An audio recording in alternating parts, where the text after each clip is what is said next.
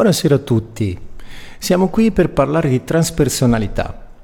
Questo ha un'accezione che arriva da molte cose e stiamo aspettando un ospite con cui parleremo e credo che sia proprio arrivato.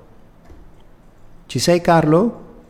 Sì, eccomi. Ciao eccomi, Carlo, buonasera a tutti, vi presento Carlo Cattaneo e lui se ne occupa in maniera diretta, per cui fa parte di Aleph, l'università umanistica creata da Mauro Scardovelli, è uno dei formatori e fa la sua attività nel gruppo regionale Veneto di Aleph. Quindi, eh, Carlo, cosa... Presentati un attimo, dai, visto che ci siamo. Questa, questa trasmissione la conduco in modo informale, senza tanti fronzoli né, né cose altisonanti. Noi ci conosciamo, siamo amici, per cui vai pure. Ciao Lorenzo, grazie dell'invito intanto e mm, grazie a Radio Iride per questo spazio. Credo che ci sia molto bisogno di, eh, di lavorare su, su- su quello che voi fate, che è la consapevolezza. Eh, io sono Carlo Cattaneo, mi occupo da molto tempo di gruppi che fanno crescita personale, oltre a fare naturalmente incontri come counselor, incontri individuali. Beh, il tema che hai scelto questa sera potremmo anche definirlo il tema, se vuoi. Ah, sì, grazie. Ra- Racchiude molte cose questo, questo tema che hai scelto. Sì. Sì, perché ci vedo un collegamento fra eh, quello che è tutto il lavoro su di sé che sconfina nella psicologia e. il- la, la parte spirituale per chi eh, è disposto ad accogliere questo concetto, perché eh, diciamo che può essere visto un po' come la parte più elevata e evoluta di noi e un po' come la parte spirituale per chi crede o ha sensazione che esista qualcosa oltre questo piano terreno. Questa è l'idea che mi sono fatto. Oh. Sì, eh, beh, diciamo che ehm, sarebbe interessante, eh, se vogliamo ampliare questo discorso, sarebbe molto interessante intanto definire che cos'è psicologia, che cos'è spiritualità, sarebbe già Ok. interessante. Secondo eh, te come li puoi definire? Ma guarda, spiritualità, sai, ci sono, come ben sai, ci sono milioni di testi che parlano di questo tema. Io potrei dirti che cosa, che cosa ho scoperto io, cos'è spiritualità. Eh, Sì, eh, ti ringrazio. eh, spiritualità per me eh, è, se vuoi, tutto ciò che ci circonda, cioè nel momento in cui io apro le finestre la mattina e prendo contatto con il sole alla mattina, con, con la luna la sera, con il cielo, con una pianta, con un altro essere umano, con un altro essere vivente, già questo è spiritualità Mm, Bellissimo. per quello che, per quello che ho, preso, che ho preso contatto io e ogni istante in cui mi accorgo del mio respiro è spiritualità. Eh, poi da, da questo ci possono essere centomila declinazioni come abbiamo visto che ci sono intorno a noi che va da- dalla religione, da tutto questo. Sì, ma credo che questo sia molto lontano da ciò che è il concetto di spiritualità che ci stanno un po' tramandando, se vuoi, anche le, le- le tradizioni cristiane. sì, sono d'accordo perché eh, questo che dici io eh, ci sono arrivato eh, anch'io, nel senso che mi sono reso conto che la parte più elevata di me la trovo nel mio profondo, quando sono in grado di ascoltarmi, di scendere sulle mie percezioni, sulle mie emozioni. E quindi mi sono fatto l'idea che eh, se esiste un lavoro spirituale inizia dalla materia, anche perché poi da un punto di vista scientifico la materia di fatto è energia congelata, per cui è tutta una vibrazione, quindi non, non c'è, cioè, la solidità stessa con- che, che- che abbiamo come sensazione degli oggetti è solo perché ci sono dei campi elettromagnetici fortissimi che ci impediscono di penetrare in quello spazio che in realtà è vuoto, quindi è- anche quello che sembra solido in realtà è vuoto, è, è energia congelata. E in questo mi, mi trovo nel discorso che, ehm, per cui il nesso che ci vede l'equilibrio in tutte le cose, per cui penso che eh, quando il termine spiritualità viene coniugato con qualcosa che serve ad abbandonare completamente il contatto con la materia e con eh, questo, piano di, questo, piano di, esistenza è un po' fuori dalla realtà. Questa è l'idea che mi sono fatto nella mia piccola esperienza. E dal... Sì, condivido. Mm, quello che beh, tu ormai frequenti un pochettino i nostri incontri, quindi eh, sai su cosa è centrato tutto, tutto, il mio lavoro, no? il mio, sì. eh, tutto il nostro lavoro è centrato sul, su, su, un aspetto fondamentale di quello che anche tu stavi dicendo adesso, cioè accorgerci, accorgerci di noi stessi. Eh, e questo termine accorgersi penso che sia centrale proprio per accedere a quella parte più profonda di noi stessi eh, più io mi accorgo di che cosa metto in atto, di che cosa c'è in me e come faccio ad accorgermi, il veicolo principale naturalmente è eh, il respiro, no? che è il, eh, dire, ciò che noi, eh, ciò che ci connette principalmente alla vita è il respiro. Sì. e quando io comincio ad accorgermi di che cosa accade dentro di me, eh, che davvero posso accorgermi appunto e attingere a quella, a quella parte profonda, quella parte profonda che abbiamo dentro. Eh, io quando sento parlare di, di, di spiritualità molto spesso eh, lo si confonde no, questo termine, spiritualità viene confuso, si fa um, come dire una um, una frammissione con la religione, con, con, cose che non hanno nulla a che vedere con la spiritualità o sono quanto di più lontano dalla spiritualità. Uh, cerchiamo, siamo sempre alla ricerca di un, uh, di un divino esterno, quando la cosa importante, come ben sappiamo e come uh, molte delle tradizioni che so che anche tu studi, ci dicono che il divino è innanzitutto dentro di noi.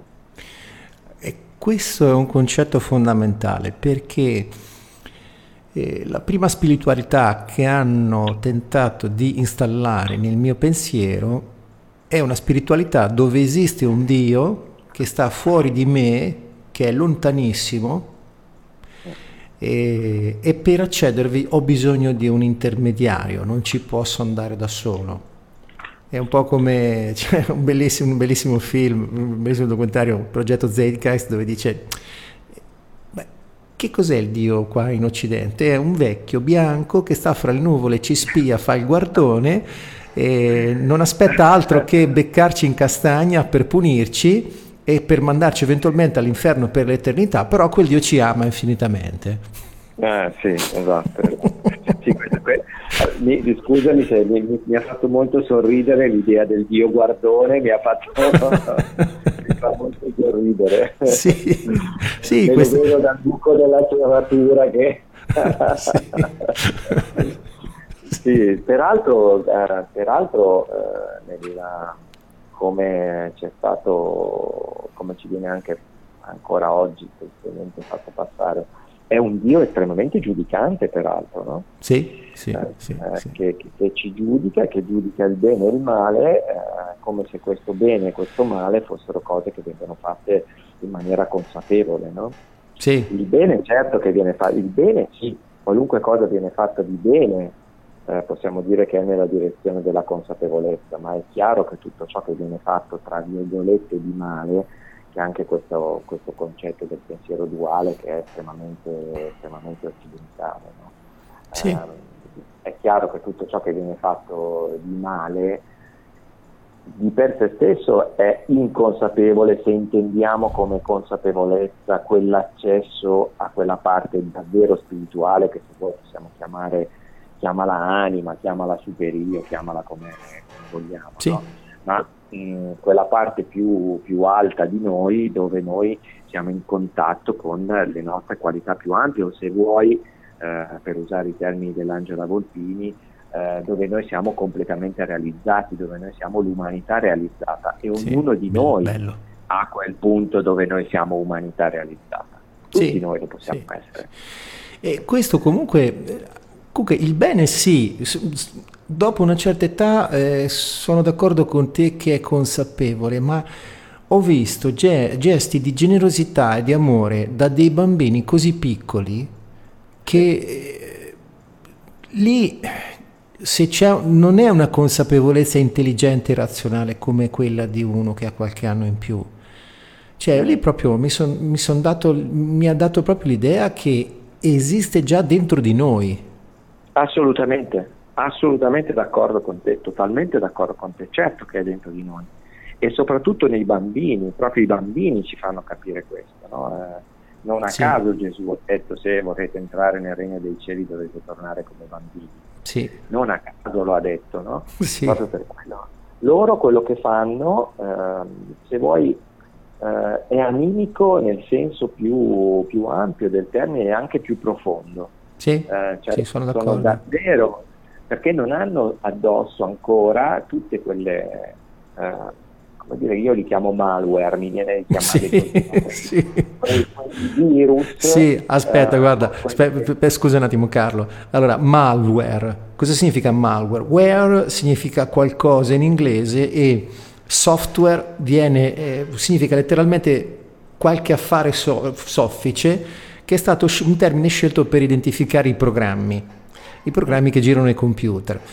Eh, però dato che i computer sono una sorta di emulazione come modello del nostro cervello, possiamo anche pensare che noi abbiamo del software nel nostro cervello. E quindi il malware è un software malvagio, maligno, che funziona male, che viene installato in una macchina di trafugo, un parente del virus. E quindi eh, l'idea di Carlo è che noi abbiamo dei pezzi di software malfunzionanti nel nostro cervello Così? Esatto, che ci vengono inseriti uh, chiaramente dall'esterno, no? Mm-hmm. Uh, visto che parlavamo di psicologia transpersonale, sì. uh, um, quando noi nasciamo secondo la psicologia transpersonale, da, diciamo da Charles Start, quando noi nasciamo siamo quello che viene chiamato il bimbo cosmico, no? il bimbo di luce. Sì. Uh, quindi in quel momento noi siamo esattamente così, e infatti se tu osservi un bambino, basta osservarli, no? chi ha a che fare con i bimbi, uh, basta osservarli molto piccoli soprattutto, no? i bambini sì. di uno o due anni hanno proprio quella, lo vedi negli occhi, hanno proprio quella luce sì, sì, sì, della, dell'innocenza, essere proprio innocenti. Sì. Innocenti vuol dire proprio vuol dire proprio questo, andare nella direzione del mondo um, col cuore aperto. Sì, e infatti sì. tu lo è sempre col cuore aperto, come ti viene incontro, sempre con le braccia aperte. No? E diverse volte, Carlo, mi è capitato di vedere la delusione proprio nei bambini quando li metti di fronte a uno dei complicatissimi e stranissimi ragionamenti che facciamo noi adulti per limitare delle cose che loro vorrebbero continuare a fare spontaneamente. Proprio cioè, ho avuto quell'impressione di ma come? Per me è così bello, perché non lo posso fare? Mm. Sì, e, e, peraltro in quel perché non lo posso fare, molto spesso c'è una risposta che arriva da parte del, dell'adulto di riferimento, per il quale neanche l'adulto sa bene perché sì. dice. Sì. Allora, è chiaro che quando c'è di mezzo il rischio della vita, questo è chiaro, no? È sì. Eh, se, se, se, il bambino sta commettendo qualcosa che è pericoloso per lui, che mette a repentaglio la sua esistenza, beh, è chiaro che a quel punto il no, ma a quel punto il no è davvero congruo. Il no che dice sì. l'adulto è davvero congruo perché c'è a rischio la vita molto Sempre... spesso quel no non è congruo. Certo. Non è congruo. Sì, sì, sì, infatti mi riferivo a situazioni in cui magari il bambino mette in atto quella spontaneità, quell'estroversione che ha innata, tipo andare a parlare con uno sconosciuto semplicemente perché è un atto di empatia, gli sta simpatico, gli va a rivolgere una parola e io no, non ci fa. Sì, e lì, eh, e lì, eh, lì partono poi tutta una serie di dire, di problematiche che creano già in quel punto, quando arriva quel no che non è congruo, perché un momento prima il genitore o la, comunque la figura di riferimento, l'adulto di riferimento in quel momento, un istante prima è stato con il cuore aperto, con le braccia aperte, un istante dopo gli dice un no eh e sì. a volte lo giudica anche. Sì. Quindi a quel punto nel bambino è chiaro che si crea la confusione, ma come un attimo prima eri eh, con il cuore aperto e mi amavi, un secondo dopo mi giudichi, in certo. quel momento è chiaro che si genera già la confusione eh, che con il lavoro poi, abbiamo visto già Stagioli eh, e anche di altri, ehm, con la bilancia strutturale, già lì si generano un grosso problema. Mm. No?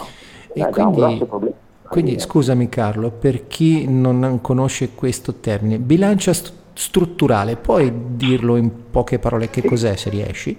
Sì, la bilancia strutturale, guarda, è un concetto estremamente chiaro che è stato introdotto appunto da Roberto Assaggioli, questo uomo straordinario, nostro contemporaneo, è morto per non sono tantissimi anni. Praticamente lui sostiene che um, quando il bimbo viene sottoposto uh, diciamo a una ferita, la ferita che cos'è? Cioè quel no di cui stavamo parlando prima, no?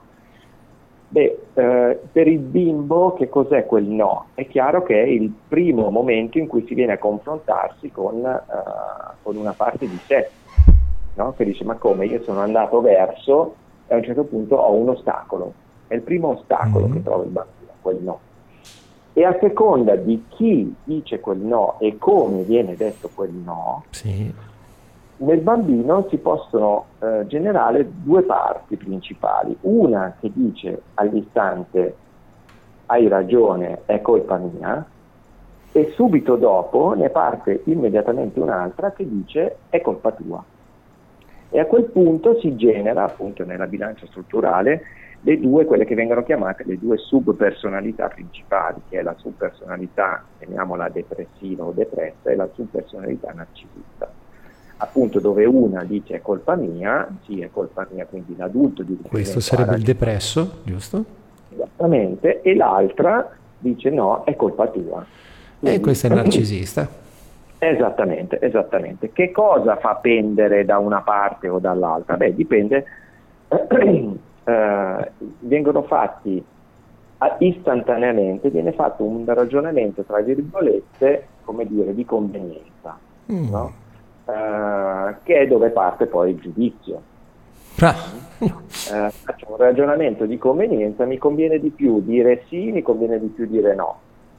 Sì, sì. Quindi lì partono già, eh, partono già eh, come dire, questi, eh, queste due subpersonalità. Che cosa fa sì che noi siamo più tendenzialmente, sto parlando di subpersonalità sì. e non di patologia, eh? Quindi quando parlo di subpersonalità depressiva non sto parlando della depressione, certo. sto parlando di una subpersonalità, ok?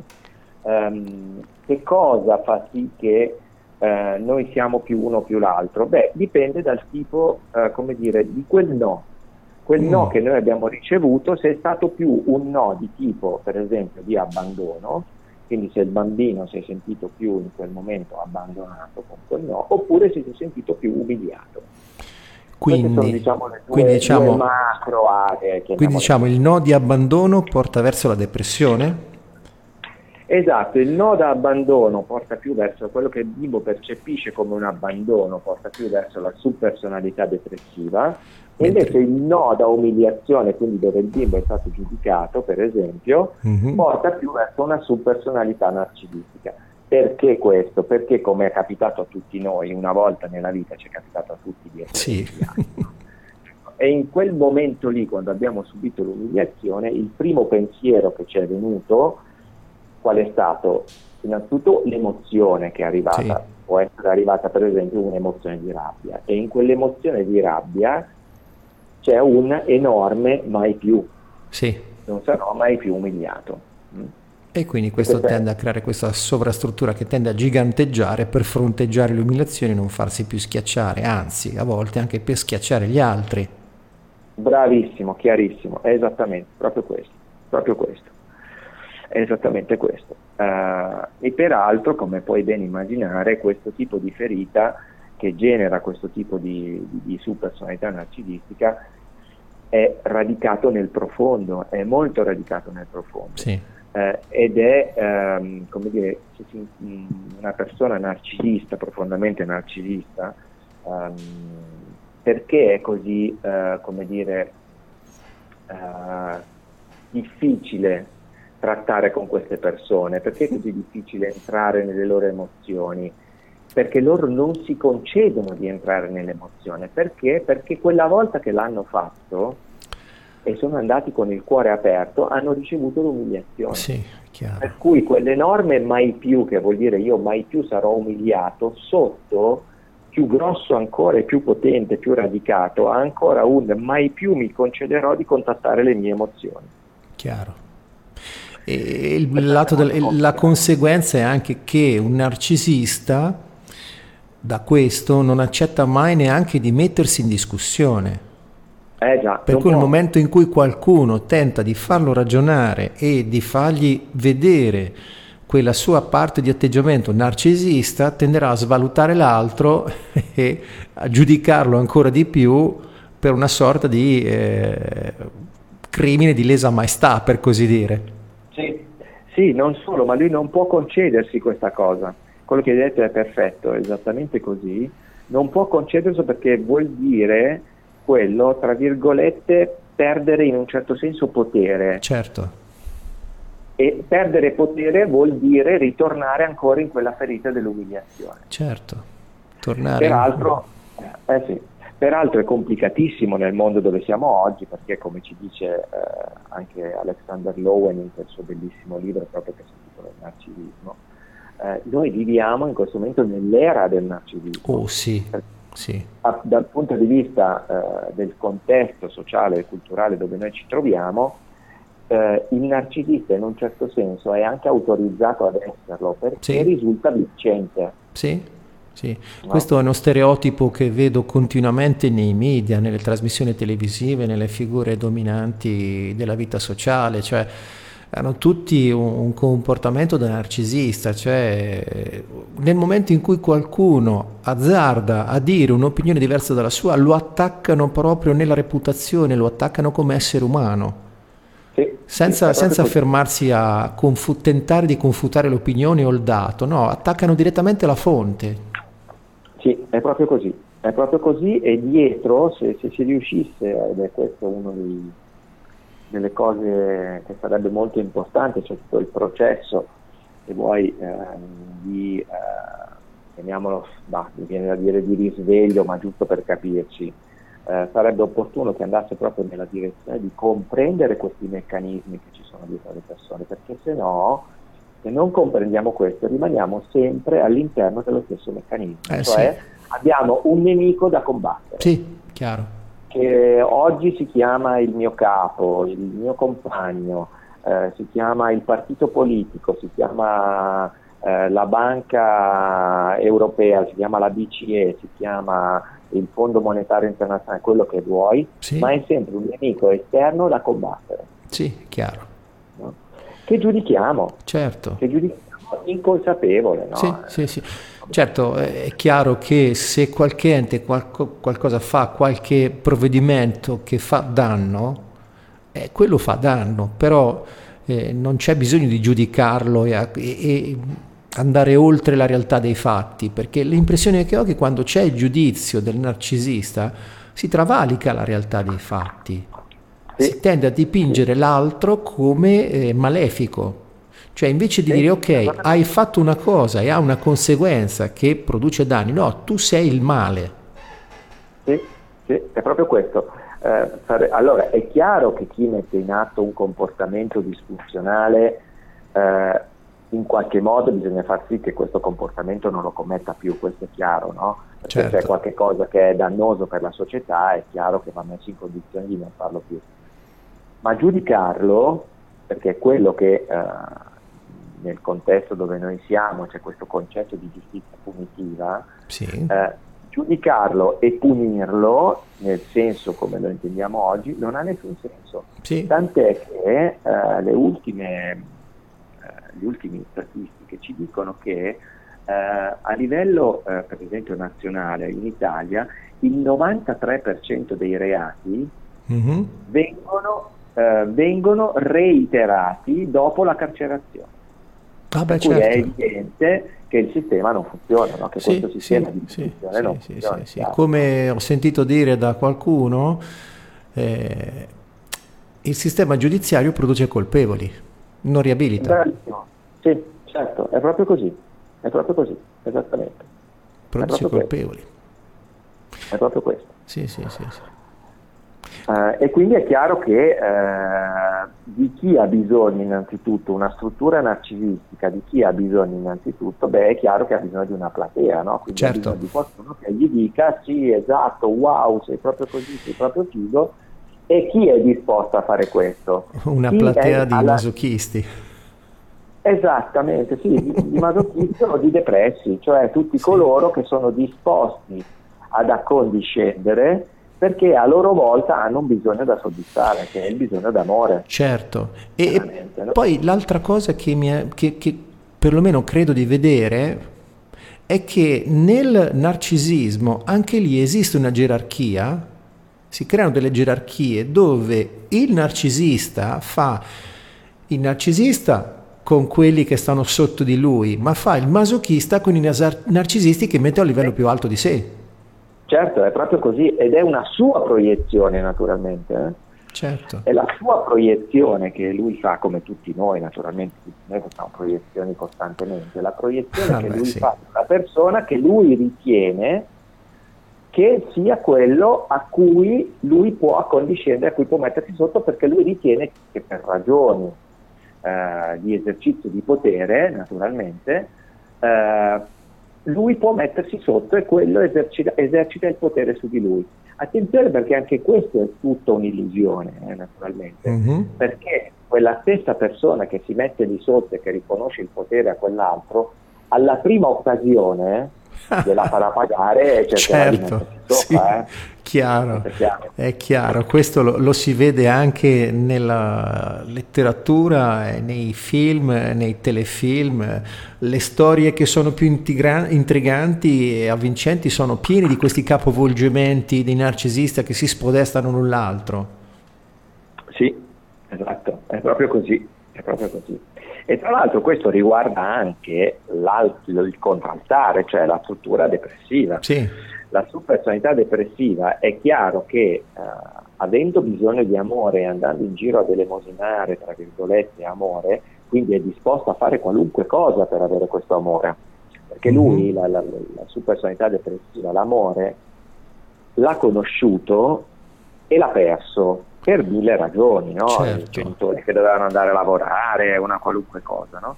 Uh-huh. Per cui che cosa fa? Ne ha bisogno disperatamente, per cui è disposto a fare qualunque cosa per avere questo amore. Quindi la, la, la condiscendenza, per esempio. E come mai è disposto a fare qualunque cosa? Proprio per questo, perché ne ha bisogno disperatamente, l'ha conosciuto quell'amore lì sì. e poi gli è venuto a mancare, per cui è come se gli mancasse l'aria, no? Eh, per cui è disposto a fare qualunque cosa. E come se lo spiega il depresso? Ma in realtà questo è, um, come dire, uh, è da notare il meccanismo che è interessante. No? Um, il depresso cosa fa? Va in giro uh, cercando questo amore perché uh, dice cavolo la, la, mamma o la figura di riferimento se n'è andata, quindi aiuto, è in pericolo la vita. Mm-hmm. Perché che cosa succede lì? Uh, subentra quella, uh, quella, paura originaria che uh, abbiamo tutti quanti, che abbiamo vissuto quando eravamo tutti quanti molto piccoli, che per esempio quando avevamo bisogno di cibo, certo. per sapere il nostro nutrimento, c'era in ballo la nostra, la nostra sopravvivenza fisica, abbiamo messo in atto quella serie di comportamenti che quando eravamo piccoli certo. conoscevamo. Per esempio ci siamo messi a piangere. Esatto, abbiamo pianto, esatto. Quindi, abbiamo pianto e la mamma è venuta a darci da mangiare. Quindi questo, questo, io lo vedo come proprio un comportamento innato che noi abbiamo già appreso sì. prima ancora di essere. Cioè noi sappiamo già istintivamente che se abbiamo fame piangiamo, arriva la mamma e ci nutre, o chi per lei.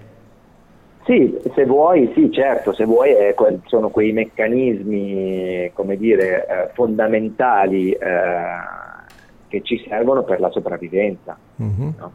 Um, perché noi, come pochi altri animali, pochissimi, Uh, nasciamo che non siamo tra virgolette autosufficienti. Sì, Se tu vedi un cavallo, il cavallo quando nasce, quando viene partorito, sì pochi attimi sì, dopo sì, è già in piedi ed è in grado di muoversi. Certo, no? Certo. Eh, l'essere umano no, l'essere umano ha bisogno di essere sì, totalmente sì, accudito dalla figura di riferimento. Eh, come noi, diciamo, ci vedo qualche parallelo con eh, gli uccelli.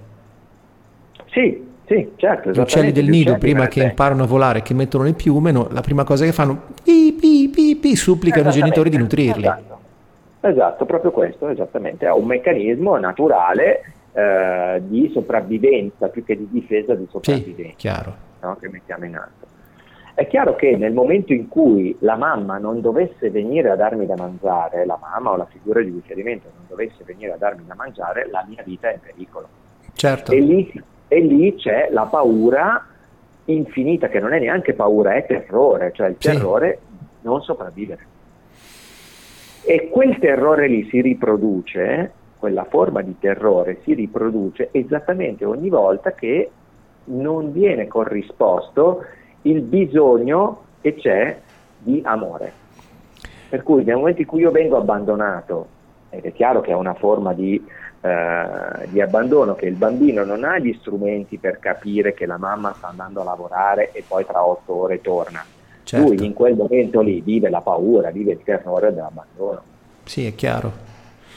E non è neanche in grado di capire che quella figura di accudimento che può essere la babysitter, eh, la, la, la, eh, o, o, o, la zia o la nonna che in quel momento lo accudisce, lui non è chiaro per lui che è una cosa provvisoria. Per certo. lui diventa la figura al quale, ok, la mamma non c'è, ok, adesso proietto tutto il mio bisogno di amore su questa persona. Sì, è chiaro, perché per il bambino a quell'età il tempo non esiste.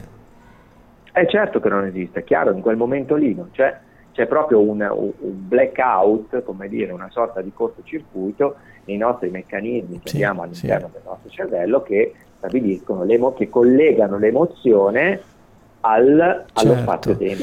E, e, e comunque cioè, ci vedo anche una differenza perché mentre gli uccelli, quando arrivano i genitori che sono soddisfatti, poi crescono, dell'attesa che hanno fatto quando sono soli non gli rimane traccia perché diventano uccelli a tutti gli effetti, non si fanno più problemi la differenza è che in un essere umano questa esperienza lascia un segno e così sì. come il narcisista si dice mai più mi farò umiliare perché io sono grande, sono bello, sono figo, sono super, il depresso invece si dice io bisogna che faccio, bisogna che do perché non me lo merito e se non faccio non avrò. Esatto, esattamente. Quindi c'è proprio questo concetto del, del dare e avere no? per, il, mm-hmm. uh, per il depresso. Per, per il depresso sì. C'è questo discorso di dare e avere che eh, dà aspettandosi qualche cosa in cambio. Per questo eh, non conosce, entrambi naturalmente non conoscono l'amore vero, è ovvio certo. perché per entrambi c'è questo, c'è questo meccanismo, no? però il depresso non è in grado proprio di eh, conoscere l'amore vero perché per lui l'amore è un processo di scambio. Sì chiaro. Chiaro inconsapevole naturalmente, è chiaro che certo, è fatto certo, dell'ombra e non è consapevole. Certo, certo, ovviamente. E, e, la cosa così che, che, che, mi risuona è che eh, il, la, la, i, masochi, i depressi, masochisti in questo caso, cercano qualcuno da idolatrare e questo si accoppia bene con i narcisisti che cercano qualcuno che li idolatri. Esattamente, proprio questo, esattamente, esattamente. Peraltro sempre con quella cosa lì, no? che è chiaro che io accondiscendo a quello che tu mi chiedi perché ho bisogno del tuo amore, lo faccio una volta, lo faccio due, lo faccio tre, ma io in realtà non ho mica tanta voglia di fare quella cosa certo. che mi chiedi, lo faccio solo perché tu mi dai qualche cosa in cambio. Esatto. Quindi in realtà c'è un'energia del core, un'energia profonda che va esattamente nella direzione contraria, quindi si genera dentro una rabbia infinita, mm. perché sto continuando a fare una cosa che non mi va di fare. Per cui quello che tu giustamente dicevi, parlavi di masochismo, quel masochismo lì nell'ombra diventa poi sadismo. Certo. No? Perché quando poi ha la possibilità di, di esprimersi, eh, diventa poi sadismo, perché certo. poi che cosa succede? Che se per puro caso Uh, la figura, uh, per esempio nell'ambito uh, di una relazione privilegiata, ipotizziamo che um, a un certo punto il narciso, no, perché abbiamo visto che il narciso ha bisogno di un depresso e il depresso ha bisogno di un narciso, che cosa mm-hmm. gli dà il narciso al depresso? Gli dà l'attenzione, gli dà l'energia per esempio, Sì. I narcisi hanno una forte energia, no? sono persone che hanno sempre molta forza, sempre molto, no? che è esattamente quello di cui ha bisogno il depresso. Il depresso, mm-hmm. l'energia del depresso come è un'energia che tende ad andare verso il basso. Sì. Per cui gli dà quella cosa lì. Che cosa succede? Che se per caso poi il uh, narciso fa un lavoro su se stesso e si rende conto di mettere in atto dei comportamenti disfunzionali nei confronti della, uh, dell'altra figura, che nel caso è la subpersonalità depressa, che cosa succede? Che comincia a dire, ah sì, caspita, mi sono reso conto che sto facendo, che sto mettendo in atto questo comportamento e comincia a non metterlo in atto più, comincia mm-hmm. magari ad essere più gentile, ad essere più attento, ad essere, no?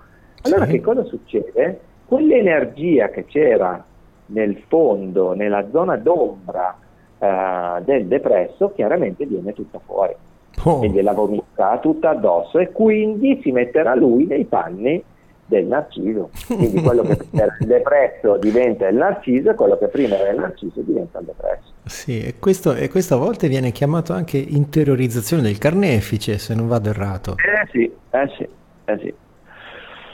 Sì, che anche lì poi sai c'è anche, quel, c'è anche un altro meccanismo più subdolo di questo che è eh, l'erotizzazione della sofferenza o l'erotizzazione sì. del carnefice se vuoi, no? Sì, sì. Anche questo è un meccanismo che è quello che ci fa restare ehm, come dire, in quella, in quella zona dove non riusciamo a fare quel passo che sarebbe il nostro bene. Sì. No? E che è anche quello estremamente pericoloso perché leggiamo tutti i giorni sui giornali purtroppo che cosa accade, no? per esempio tra il maschile e il femminile. Sì, dici tu di donne che si sottopongono alle violenze gratuite di questi uomini narcisisti, purtroppo sì. Scambiandolo per amore. Sì, la, classico la donna che giustifica l'uomo la, che la picchia perché dice lui mi ama, me lo dimostra così. Sì, sì, sì esattamente. Questo è, è, davvero un grosso problema, è davvero sì. un grosso problema perché vediamo poi tutti i giorni che cosa, che cosa accade. Uh, sì, è una cosa e, ben triste e tra l'altro dramma- la, la, la, le proporzioni sono davvero drammatiche perché anche eh, vedo per esempio negli incontri personali eh, che eh, è elevatissima la percentuale di donne che hanno subito o subiscono violenze delle quali da un punto di vista eh, dirti, della narrazione della propria storia lo fanno passare come una normalità. Sì No? Lo giustificano, lo, lo, erigono sì, a status sì. symbol, a sì, segno di amore. Ride, no? Qualcuno addirittura ci ride su violenze che subiscono a livello psicologico. Non sto parlando neanche di violenze fisiche ancora, eh? sto parlando di violenze proprio psicologiche che vengono messe in atto, eh, vengono come dire, no? eh, sminuite nel racconto. e questo è ancora più grave perché vuol dire che non c'è una vera consapevolezza di quello che ti sta accadendo. Mi è capitato di vederlo anche messo in atto da uomini eh, su donne, e questi uomini non in maniera violenta fisica, ma in maniera eh, violenta col sarcasmo e l'ironia di fronte a un audience che stava ascoltando, e queste donne fare finta di niente, corre sì. come cagnolini e anche dopo il sì. fatto proprio ho visto proprio non c'era la minima consapevolezza della gratuità e della, del sarcasmo sì. violento messo in campo dall'uomo, anche solo a parole. Sì, tra l'altro bisogna stare molto attenti perché uh, il sarcasmo è terribile. Sì, sì. Il sarcasmo sì. è una forma di violenza eh, e di giudizio terribile. Sì, che confina secondo me anche col bullismo, di cui ogni tanto si parla anche fra i bambini. Eh, sì. Altro che altro che certamente che è così. Eh sì. Certamente che è così. Cavolo. E quindi questo, secondo me, no, l'impressione che ho è che questo, eh, diciamo che circola anche, eh, si trasmette in un, una sorta di andata e ritorno anche con i modelli di spiritualità che vedo nella società che abbiamo attorno. Cioè nel senso sì, che... Ah, certamente che è così, ah, certamente che è così, altro che Per cui c'è questa idea di questa spiritualità dove eh, c'è un qualcosa di elevato, irraggiungibile, che se non c'è il, l'intermediario, il guru di turno, è impossibile arrivarci e qualcuno arriva addirittura all'idolatria di qualche figura perché lui ha, cioè, diventano un po' come dei fan di fronte a una rockstar. Sì, è così. È proprio così e posso dirti che proprio in questo, in questo periodo storico dove comunque sia possiamo dire che eh, l'uomo non è mai stato così, tra virgolette, consapevole come adesso, non c'è mai stata così attenzione come in questo momento rispetto a certi temi. No? Uh-huh. Nel passato, cioè, se tu pensi alla diversità, no? tutto ciò che è diversità, non c'è mai stata questa attenzione ehm, da parte dell'opinione pubblica, sì. no? anche ai, ai diritti, alla parità dei diritti, eccetera, eh, anche rispetto all'ambiente, no? fino a solamente io mi ricordo negli anni 70, negli anni 80 eh, si costruivano aziende capannoni e quant'altro senza preoccuparsi minimamente di ciò che era l'ambiente, di sì. ciò che era il contesto sì. vero assoluto. No? Oggi c'è un'enorme attenzione in questa direzione. Certo che c'è tantissimo da fare, su questo non c'è dubbio, ma mh, comunque non si può negare che oggi ci sia decisamente più attenzione rispetto a sì. questo. Quello, uh, quello che ancora però non è ben chiaro e che invece è chiaro da millenni in altre culture è la, l'interconnessione, l'interdipendenza di noi esseri umani con tutto il resto del pianeta. Cioè, eh, io ho letto, ho letto addirittura di una dichiarazione che fece un capo indiano 150 eh, anni fa al presidente degli Stati Uniti, un nativo americano, dove disse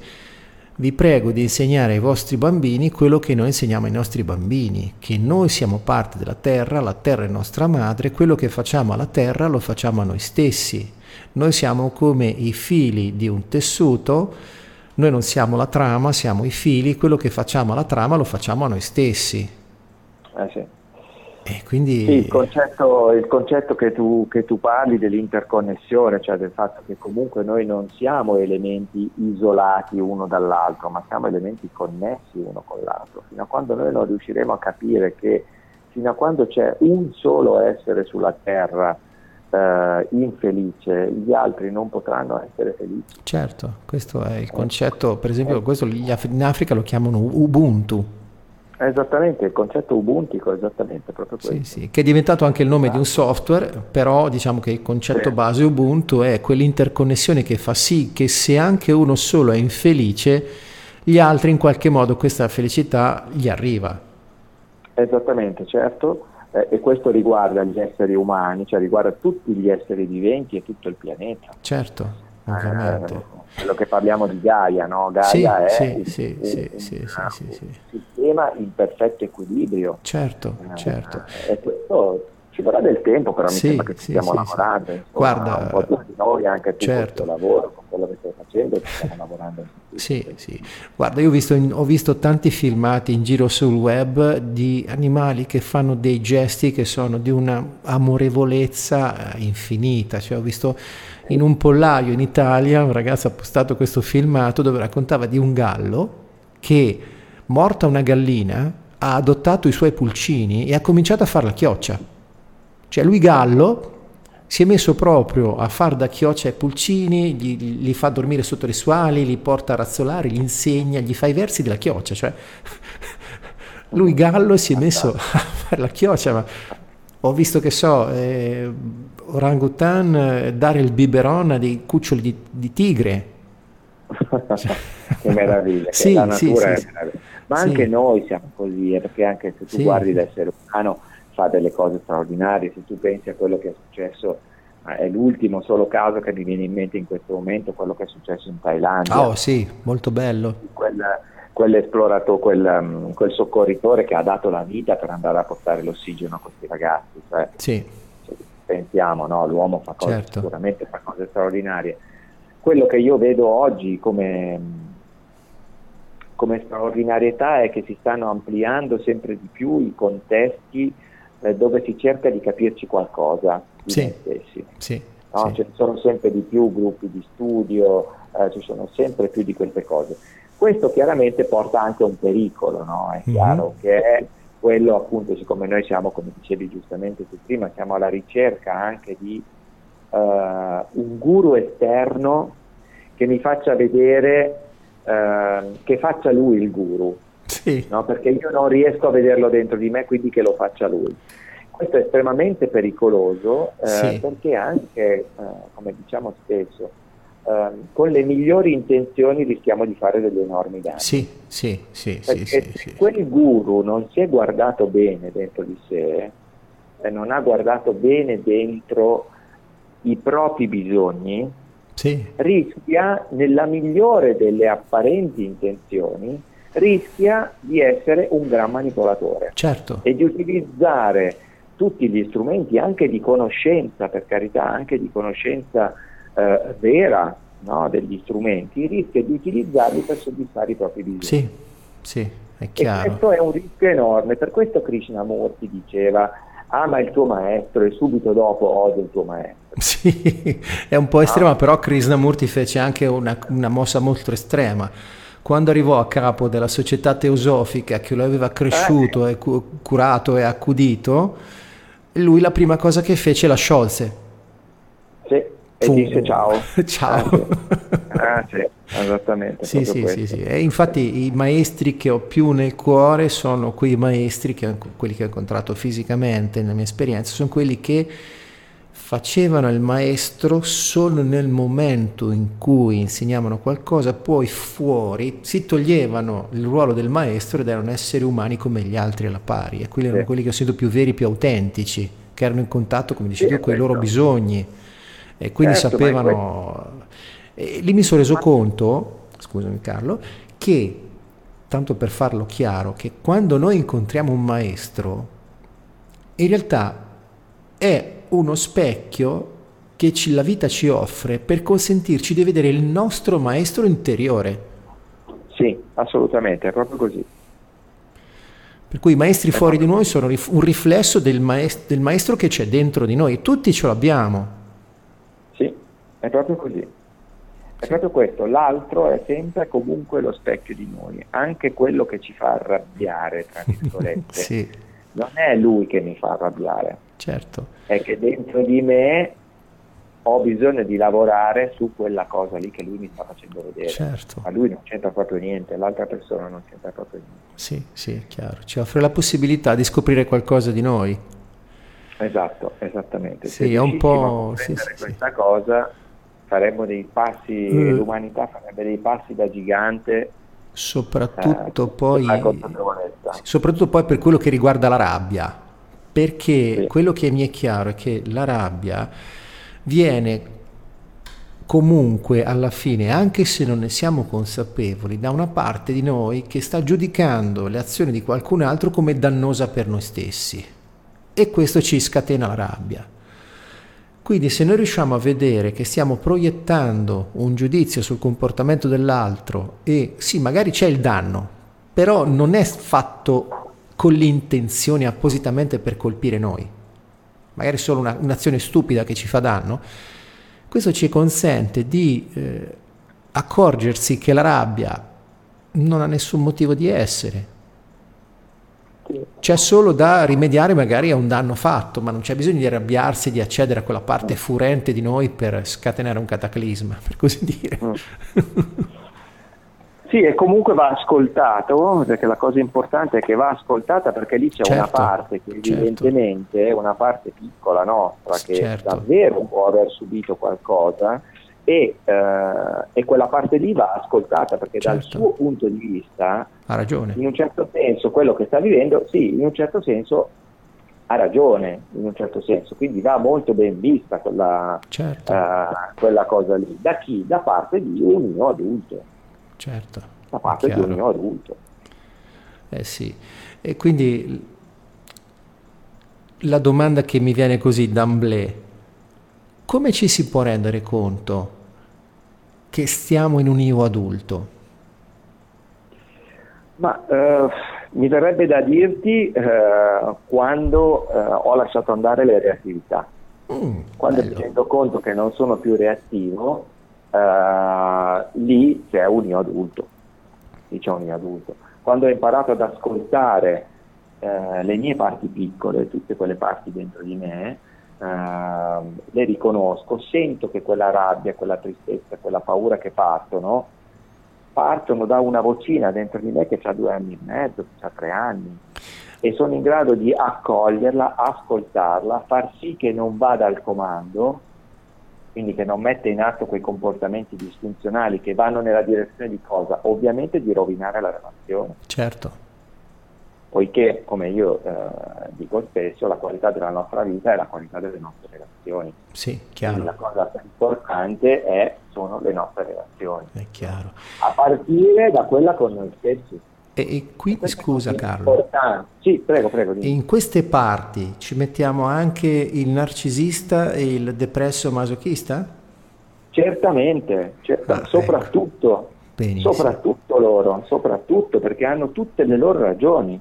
Certo. Perché quei, uh, quelle due subpersonalità che sono partite, che mettono in atto certe cose, hanno tutte le loro ragioni, perché davvero l'hanno subita l'umiliazione, sì, davvero chiaro. l'hanno subito l'abbandono, quindi chiaro. hanno tutte le loro ragioni di esserci.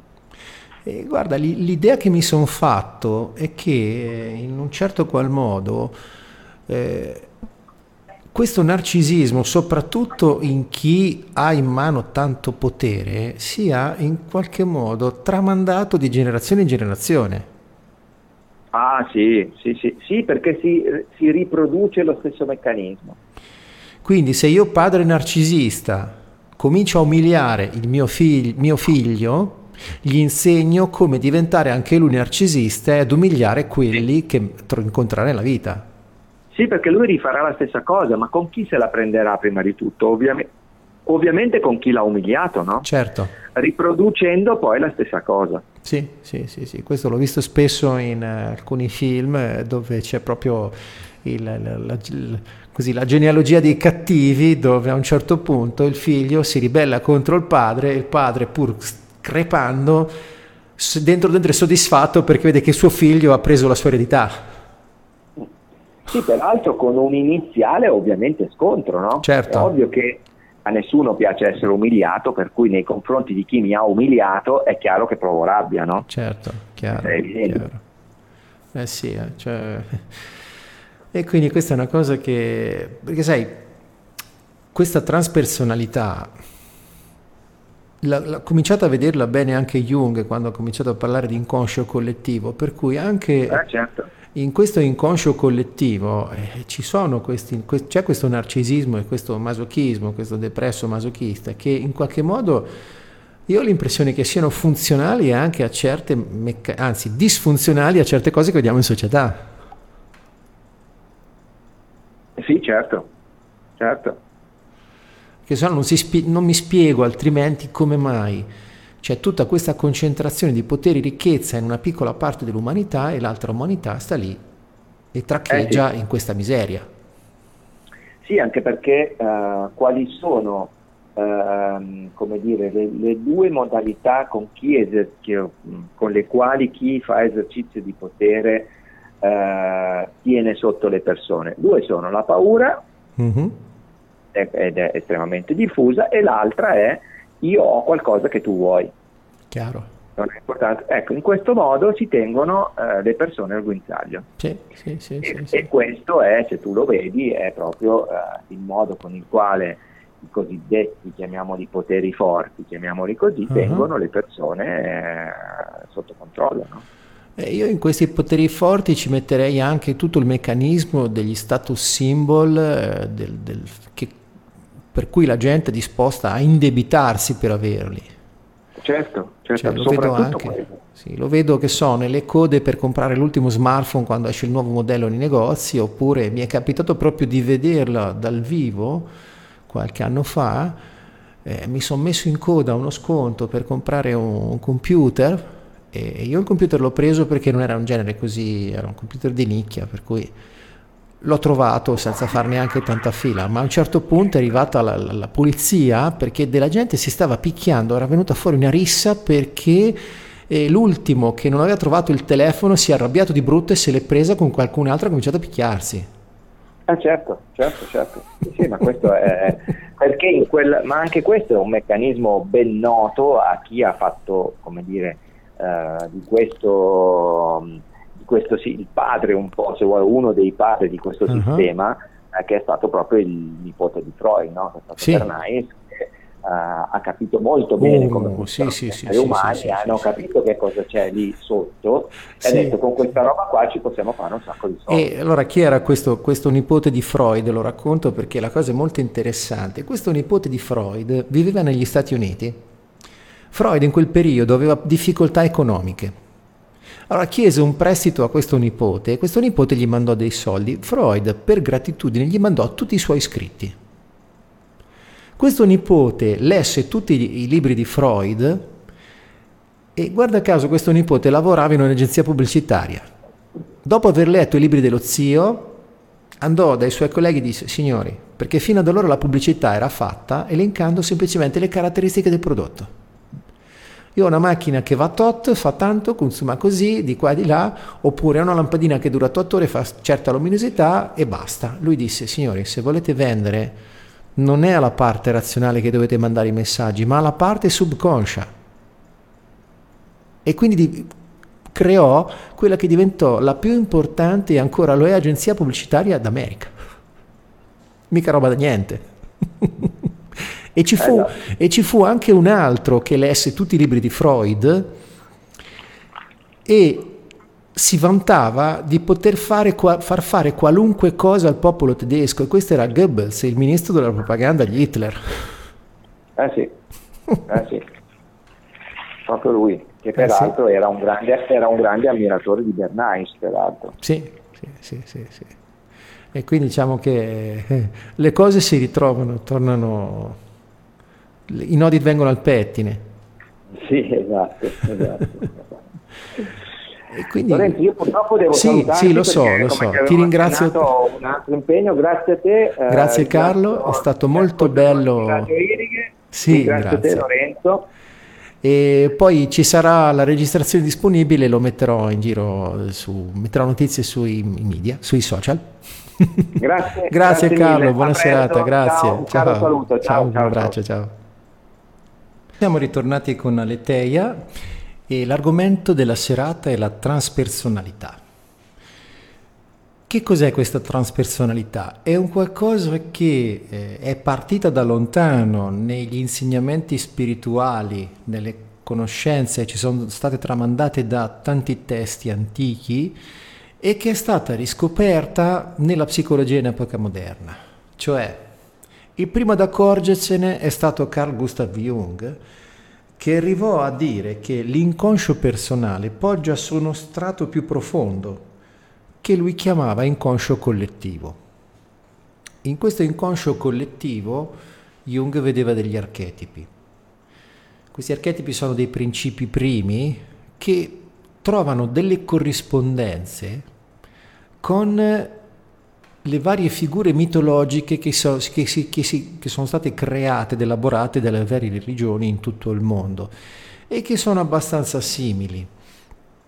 Quindi Jung arrivò a dire che visto che queste figure mitologiche in giro per le varie culture del mondo in qualche modo si assomigliano, sono la proiezione in una figura mitologica di qualcosa che abbiamo già dentro, questo inconscio collettivo. E questo è stato ampliato da tanti altri. Tant'è che eh, la, la psicologia transpersonale come parola è stata creata di recente da Roberto Assaggioli, che è vissuto fino a poco tempo fa, è un contemporaneo. E quindi che cos'è questa psicologia transpersonale e perché la vedo vicina alla spiritualità? Perché la spiritualità ce l'hanno venduta, per così dire, come un modo per realizzare il destino della nostra anima, per chi ci crede.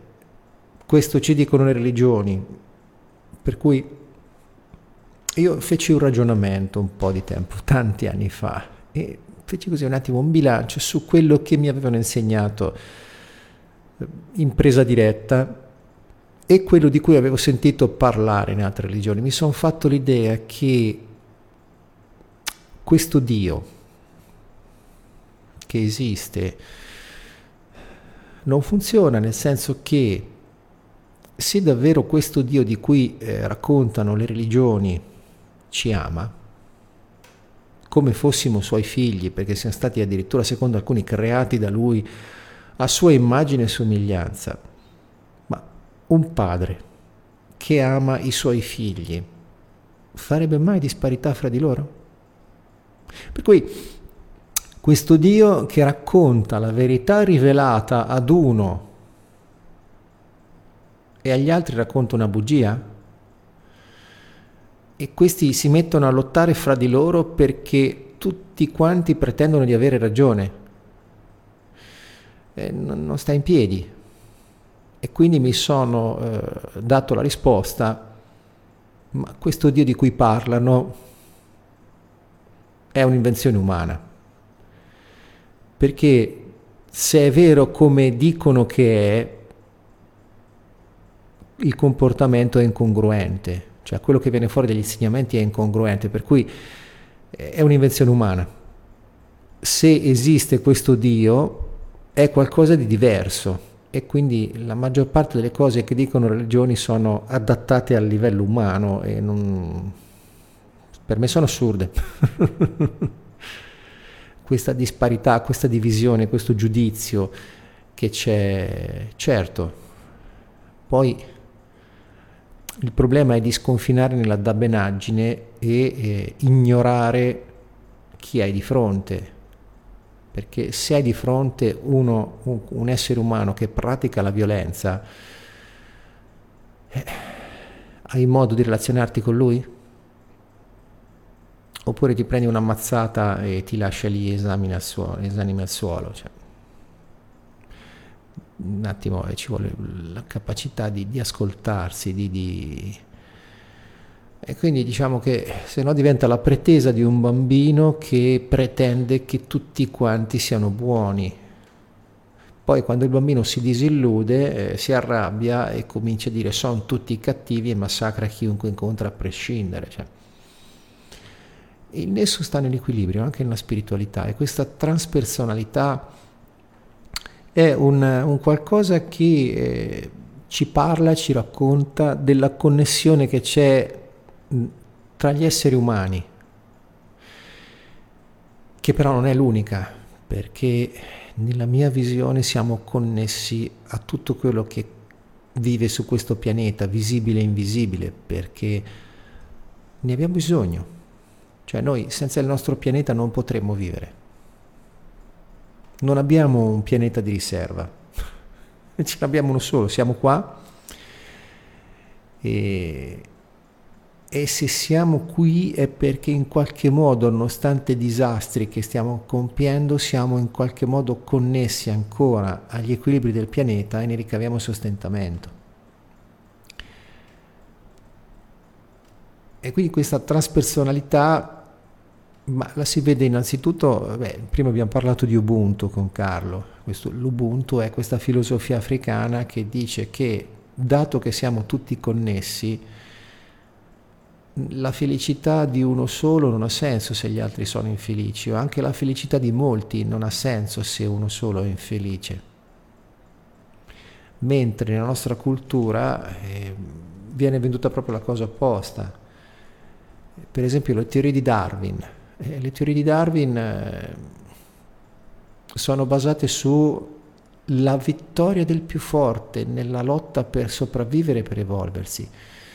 Ma di questo, da un punto di vista scientifico, non ve ne sono le tracce fondamentali perché Darwin nel suo lavoro aveva ipotizzato l'esistenza degli anelli di congiunzione. Ma questi anelli di congiunzione non sono mai stati trovati. Per cui quello che è evidente è che ci sono questi salti di specie, per cui a un certo punto compare una nuova specie. E Darwin non lo sapeva spiegare, perché Darwin diceva, no, secondo Darwin ci sarebbero dovuti essere dei passaggi intermedi. Questo lo spiega Bruce Lipton nel suo libro La biologia delle credenze, estendendo un po' il discorso dell'inconscio collettivo di Jung, parlando di inconscio a livello di specie. Cioè, l'ipotesi è questa, se è vero che esiste un inconscio collettivo della razza umana, allora è probabile che esista un inconscio collettivo anche delle altre razze. E quindi in questo inconscio collettivo può nascere la decisione di mutare tutti insieme contemporaneamente per diventare una nuova specie. Anche perché a livello pratico, se mutano solo pochi individui di una specie, si rendono incompatibili col resto e non possono riprodursi, quindi non possono sopravvivere. Quindi, e oltretutto quello che ci dimostra la natura è che dove c'è la stagnazione, la ripetizione del gene, si producono errori nella copia del gene e quindi la struttura fisica di quegli esseri si deteriora. Cioè, un esempio pratico, nell'isola di Pasqua hanno visto nei resti umani dell'isola di Pasqua, degli abitanti che c'erano, che certe malformazioni, se ricordo bene, del ginocchio erano diventate endemiche perché in quel lo spazio ristretto era diventati tutti parenti, con l'andare avanti delle generazioni, i geni che si sono rimescolati a un certo punto si sono mescolati così tanto che differenziarsi ulteriormente era impossibile e quella malformazione del ginocchio era diventata endemica. Quindi questa è la dimostrazione che, ma lo vediamo anche che sono i cani di razza, i cani di razza sono, alcuni sono problematici dal punto di vista della salute e quindi questo collegamento che esiste fra eh, noi esseri umani è qualcosa che va anche al di sotto della personalità stessa, è qualcosa che si colloca a un livello diverso, di cui noi nella cultura occidentale abbiamo perso la consapevolezza, se non per qualche fattore così, che però diventa un po' una cosa di leggenda. E dal mio punto di vista, per quello che ho letto, Jung sì, è iniziato a psicologo, ma dice molte cose che sono da mistico. Già questo collegamento dell'inconscio collettivo. E quindi questa spiritualità, sta co- quell'idea di spiritualità che, eh, che mi sono fatto al di là del, delle cose che vedo più funzionali all'esercizio del potere, le trovo molto corrispondenti con eh, questi aspetti che vengono fuori da queste nuove versioni della psicologia. E quindi per me sono un grande mo- momento di riflessione, anche perché Che cosa dice la psicologia transpersonale? Questo è un brano che ho trovato su un sito web, mi piace molto, mi aiuta. E dice che ciascuno di noi possiede una natura intima, essenziale e naturale. E un po' la differenza che c'era tra Freud e Jung quello che arriva dai lavori di Freud è che secondo Freud l'uomo ha una sua natura marcia, sbagliata, che va eh, corretta eh, anche nei bambini piccoli e che è ineluttabile per qualche verso, mentre Jung invece era delle, del pensiero opposto, cosa che è rimasta nella, nella psicologia transpersonale e che si ritrova in qualche modo anche in certe spiritualità dove la convenzione che la natura fondamentale dell'essere umano sia amorevole e che quando non è così c'è qualche perturbazione.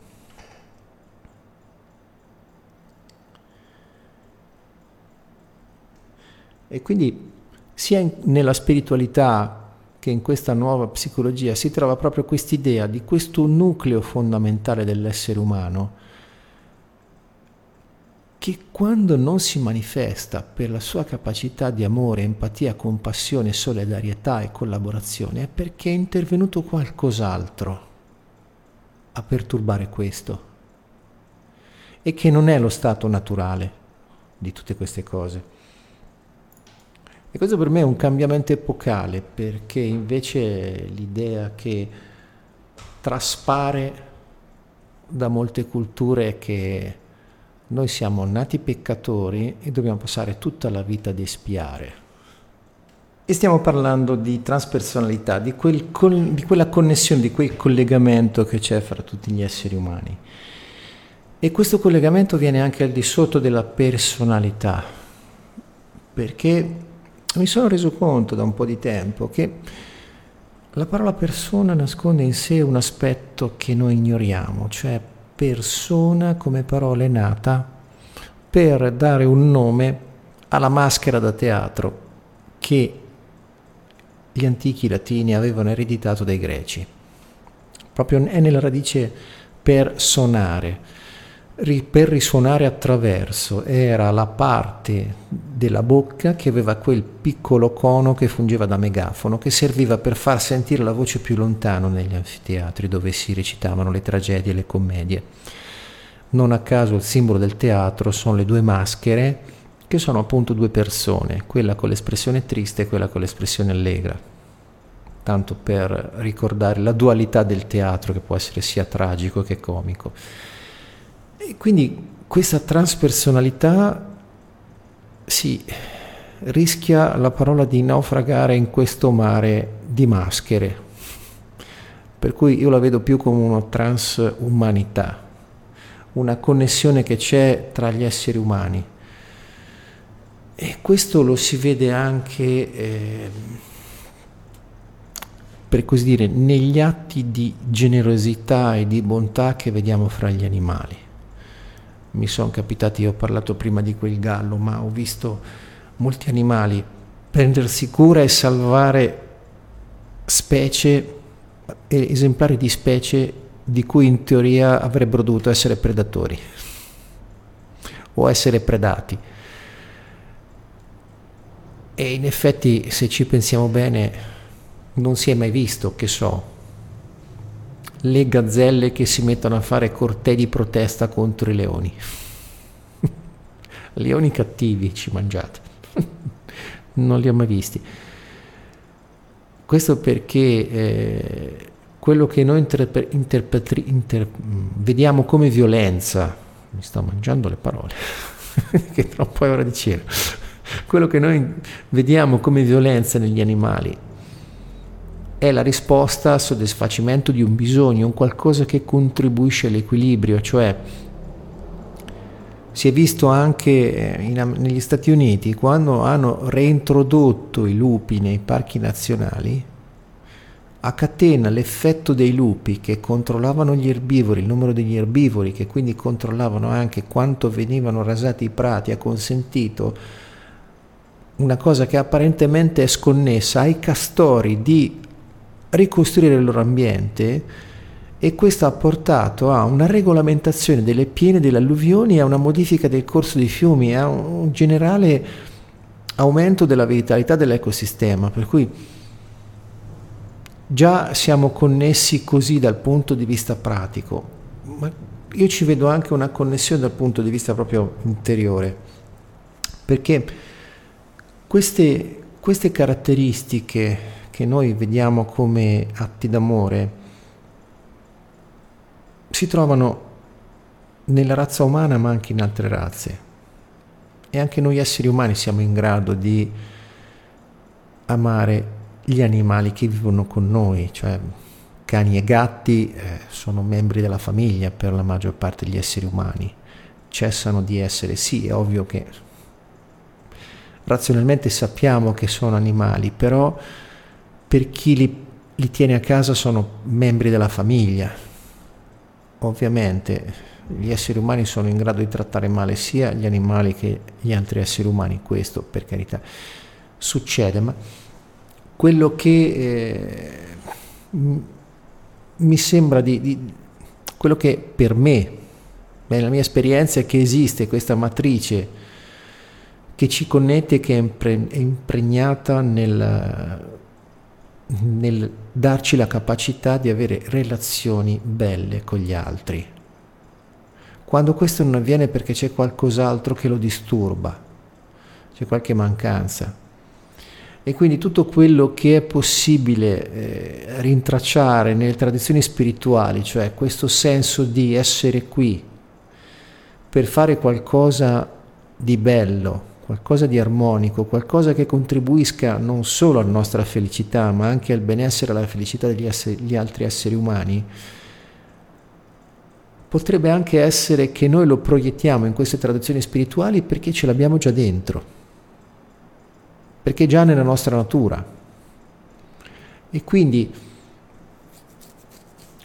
potrebbe anche non essere vera, tra virgolette, una tradizione spirituale, ma se quello che ci fa tendere al lato pratico è questo, eh, creare questa armonia, queste relazioni armoniche, questo senso di unità e di eh, collaborazione fra gli esseri umani, affonda in qualcosa di vero in noi. Quando invece queste traduzioni spirituali vengono usate come strumento di separazione, di divisione, di scontro, di violenza, e lì non c'è, non c'è molto di umano, lì c'è qualcos'altro, qualcosa che eh, siamo capacissimi di mettere in atto ma che non e non mi fa neanche di usare la parola male, perché bene e male eh, rischiano di diventare dei concetti astratti che vengono applicati a volte a quello che conviene, perché molte volte sono state fatte cose efferate vendendole per cose benefiche o per addirittura sante. E questo per me non ha senso perché una cosa che produce morte, danno, dolore, distruzione, non ha niente a che fare con eh, qualunque pretesa spiritualità o qualunque preteso progresso. E questo senso di eh, trans- transpersonalità che collega gli esseri umani è proprio smentito anche nella pratica dalle nostre abitudini consumistiche. Le nostre abitudini consumistiche eh, poggiano tutte su un sistema che produce danni. Lo vediamo anche nelle nostre vite ogni tanto arriva qualche allarme di qualche sostanza che eh, non va e non funziona e viene ritrovata nei cibi, viene all'improvviso viene vietata. E questo è un altro esempio di come, secondo me, ci siamo allontanati da quella capacità di connessione e di, eh, e di creare questa comunità umana che è nella nostra natura.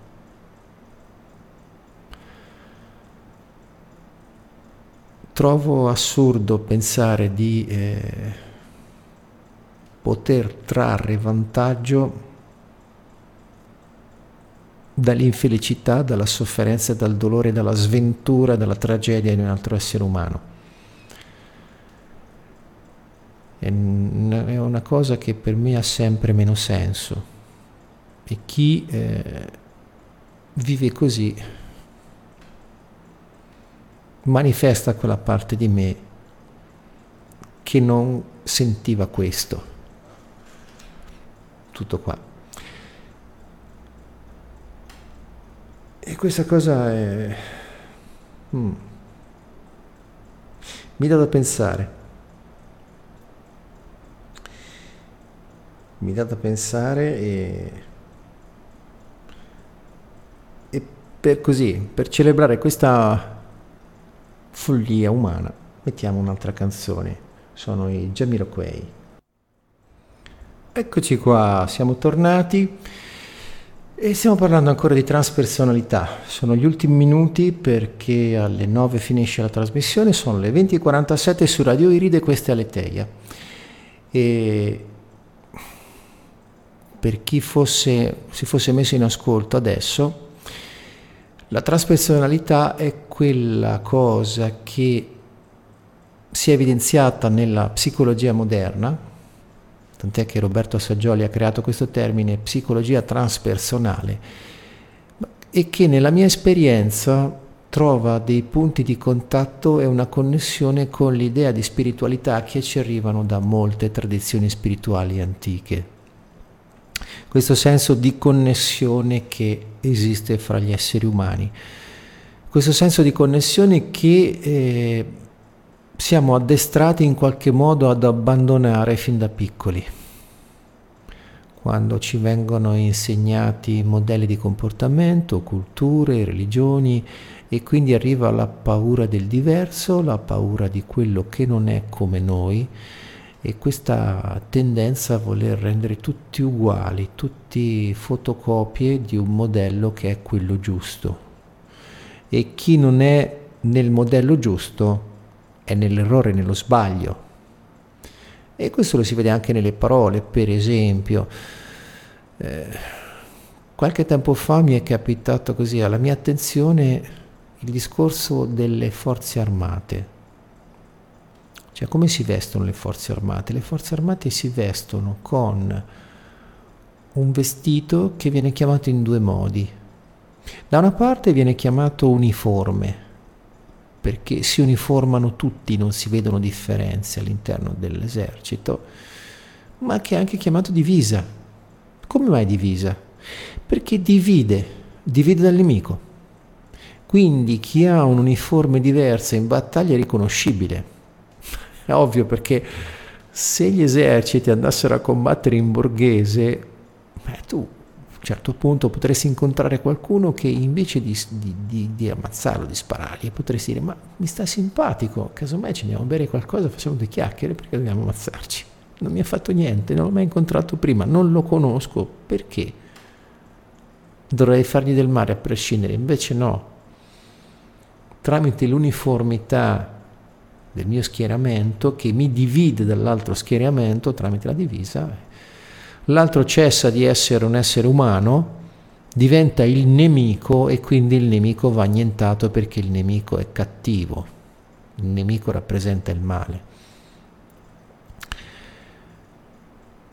E quindi questa è proprio la negazione di qualunque senso di eh, spiritualità.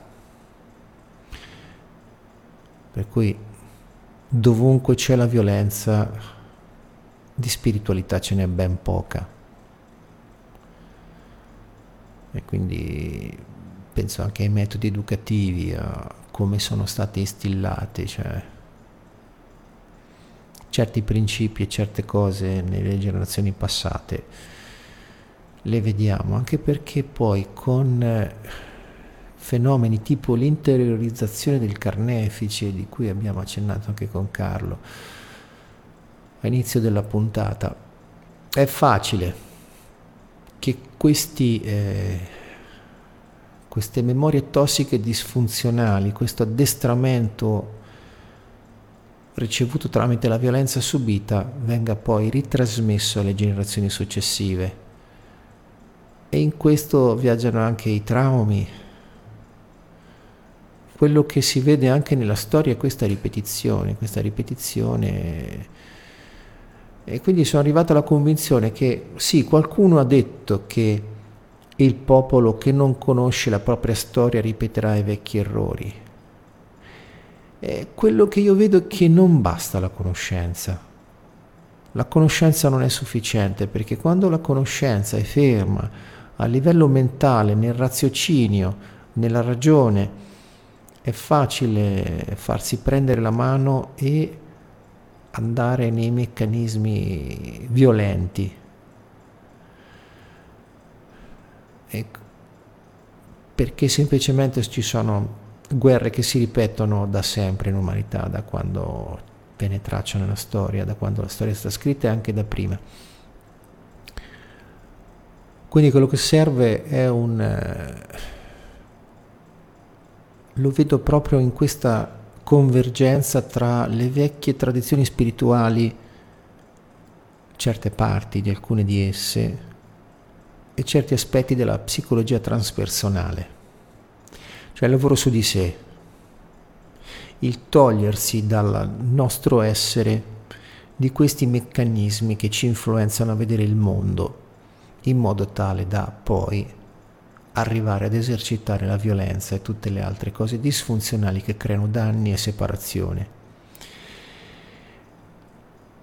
e che sono funzionali poi oltretutto a quello che gli antichi latini chiamavano divide et impera. Loro il divide et impera lo applicavano a livello di nazione. Per quello che vedo questo divide et impera è sceso fino al livello individuale. Cioè in quello che vedo attorno a me eh, esistono tante cose che ci spingono a dividerci proprio come singoli esseri umani dagli altri.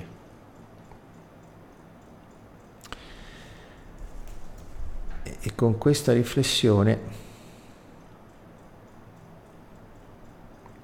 mando un pezzo di Prince per dare un bacio a tutti.